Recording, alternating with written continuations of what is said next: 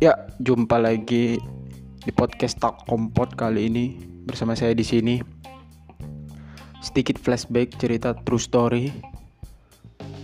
Ada seorang perempuan yang bernama Cash Daly, hanyalah anak seorang dirijen orkes yang kelas kampung. Ia ingin menjadi penyanyi terkenal, anak seorang dirijen orkes. Tetapi sayang wajahnya sama sekali tidak mendukung mulutnya lebar dan giginya tonggos, menjorok ke depan.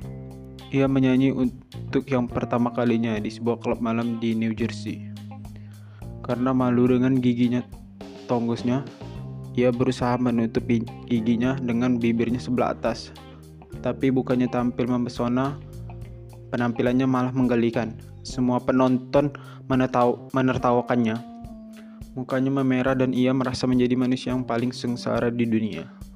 Tapi untunglah di klub malam itu ada seorang laki-laki melihat bakat Cash Daily. Mendengar suara Daily, laki-laki itu tahu bahwa Daily punya bakat yang baik dalam bernyanyi. Usai turun dari panggung, laki-laki itu memanggil Daily dan mengatakan secara terang-terangan, "Saya telah menyaksikan penampilanmu dan melihat apa yang ingin apa yang ingin kau sembunyikan. Kau malu karena gigimu. Dele tentu saja sangat malu karena upayanya ketahuan. Tapi lelaki itu terus melanjutkan bicaranya. Mengapa kau mesti merasa malu? Memiliki gigi tonggos bukan perbuatan yang jahat, jadi tak usah kau sembunyikan. Bukalah mulutmu lebar-lebar dan bernyanyi. Lah dengan bebas secara wajar dan luasa. Para penonton pasti lebih senang melihatmu tampil percaya diri. Cash Daly menuruti nasihat lelaki itu. Ia berusaha keras tampil sebaik mungkin tanpa merisaukan giginya. Ketika tampil, ia hanya memikirkan kepuasan penonton sehingga lupa dengan dirinya. Ia menyanyi dengan membuka mulutnya secara wajar. Ia menyanyi dengan riang dan penuh penghayatan. Bagaimana hasilnya? Ia pun menjadi juara di berbagai kompetisi, menjadi bintang radio dan bahkan pemain film.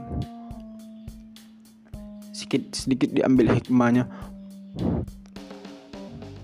Yakinlah tidak ada satupun manusia di buka bumi ini yang hanya diberikan kelebihan tanpa dikaruniai kekurangan. Begitu pula sebaliknya. Begitu pula sebaliknya. Tidak ada seorang pun yang hanya dikasih kekurangan tanpa disertai kelebihan. Jadilah dirimu sendiri.